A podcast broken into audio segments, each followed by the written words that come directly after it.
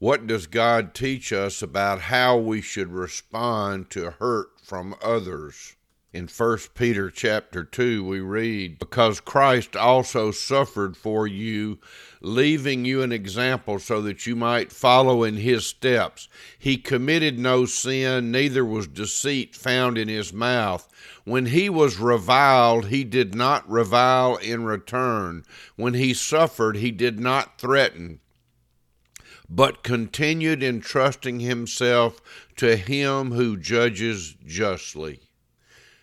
Let's pray. Heavenly Father, open the eyes of our understanding that we might see and hear and respond to your living word and know how to conduct ourselves in all circumstances. And especially this morning, help us to understand how to respond in circumstances where someone has caused us harm or an offense. We pray in Christ's name. Amen. We are continuing our look through the Sermon on the Mount. We're in chapter 5 of Matthew. Today we pick up with verse 38 through verses 42. You have heard that it was said, an eye for an eye and a tooth for a tooth. But I say to you, do not resist the one who is evil. But if anyone slaps you on the right cheek, turn to him the other also. And if anyone would sue you and take your tunic, let him have your cloak as well. And if anyone forces you to go one mile, go with him two miles. Give to the one who begs from you, and do not refuse the one who would borrow from you. God bless this reading and our perceiving and applying His word in our lives. Amen. How many times have we heard the eye for an eye and tooth for a tooth. The point of that was not that you must seek retaliation, but it was to protect the innocent person by not being punished beyond that which had been caused. Not more than an eye for an eye, and not more than a tooth for a tooth, but it was never intended to mean that you had to take an eye for an eye or a tooth for a tooth.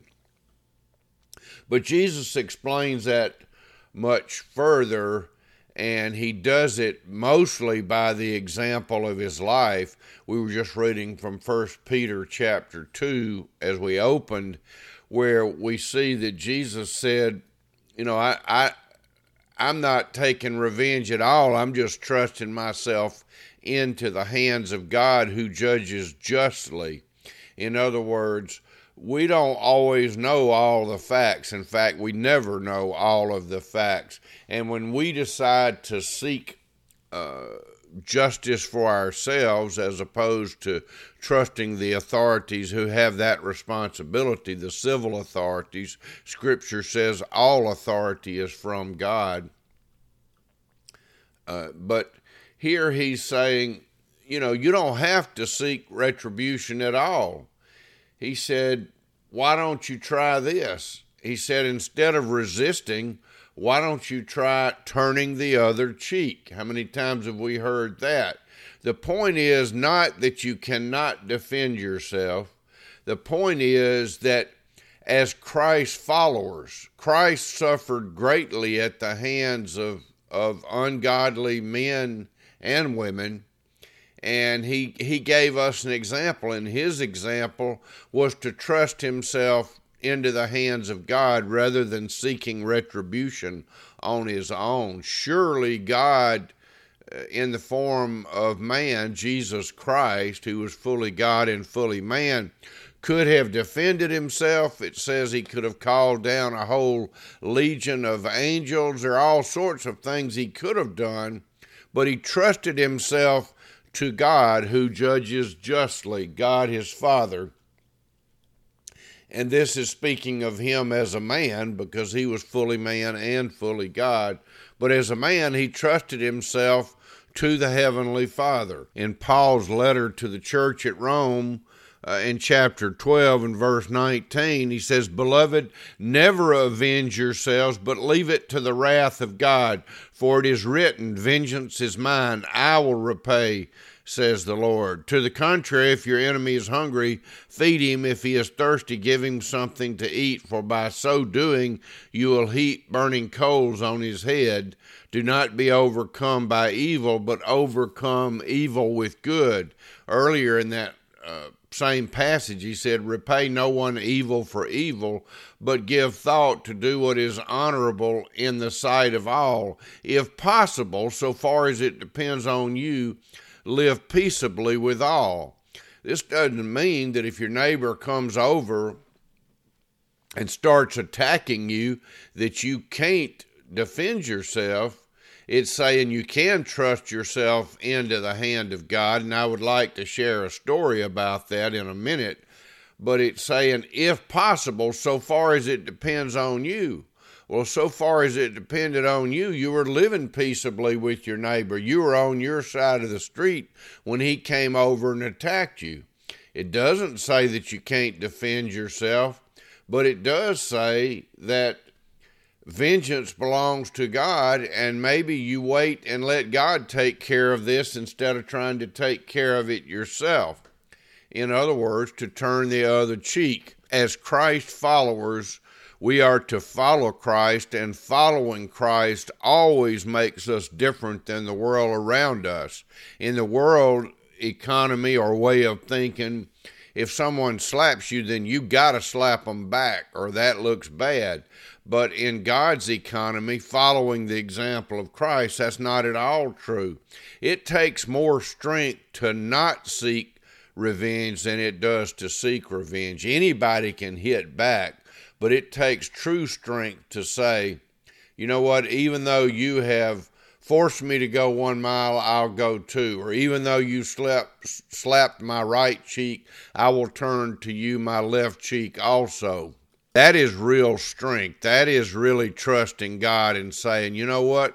I don't like being slapped, but in this instance, I'm going to exhibit the character of Christ and I'm not going to seek revenge. I'm going to allow God to take care of this in God's way and God's time because He knows all the facts and He can handle this better than I can. So that leads me into the story I wanted to share with you, and I'm going to give you the abbreviated version of this. Billy Graham once encountered a man from Africa whose name was Joseph. He was a Maasai, M A S S A I warrior, and he told this story. He he met a man outside of his village who told him about Jesus and he put his trust in Jesus. He was born again. He was so excited. He went back to his village and he called everyone out and he began to tell them about what had happened to him about this man called Jesus and the wonderful things he had done. The villagers, his neighbors, beat him. They held him and had women to beat him with barbed wire until he was nearly dead, and they threw him outside of their village. Uh, he was beside a hole of water, and after several days, he recuperated enough to get his strength to be able to respond, and he decided that he must have said something wrong because he couldn't imagine why they would attack him for sharing this wonderful news. So he went back into the village, barely able to get there, and he began to tell them again about the love of Jesus. And again, they beat him unmercifully, nigh unto death. But in this process, as he began to call on the name of Jesus, one or more of the women began to weep and it turned out that they wound up wanting to know about this Jesus. And as he shared, they were saved, and eventually the entire village was saved. Now, how many of us could respond in that fashion? It would be extremely difficult. It would be beyond our human abilities. It would certainly be something that we could only do in the strength of Jesus Christ. But look at the wonderful result. And look how different this is than the way that we would respond in our humanness. So there is a great message here in turning the other cheek. And it's not about being a wimp or about being weak. It's about being strong in Christ. It's about knowing that God is who God says He is. That He, as He says in Psalm 46, He is our refuge and our strength. He is an ever present help in times of trouble. We need to know that in this world there will be times of trouble, but God is always there with us and we can count on Him, and He has promised never to leave us nor forsake us. And we can trust God to make things right in His perfect time. We don't have to handle it ourselves. We don't have to get an eye for an eye or a tooth for a tooth. We can follow the example of Christ. We can follow the example of Joseph, the Maasai warrior, as he followed Christ in trusting Him, and many came to know Jesus through that.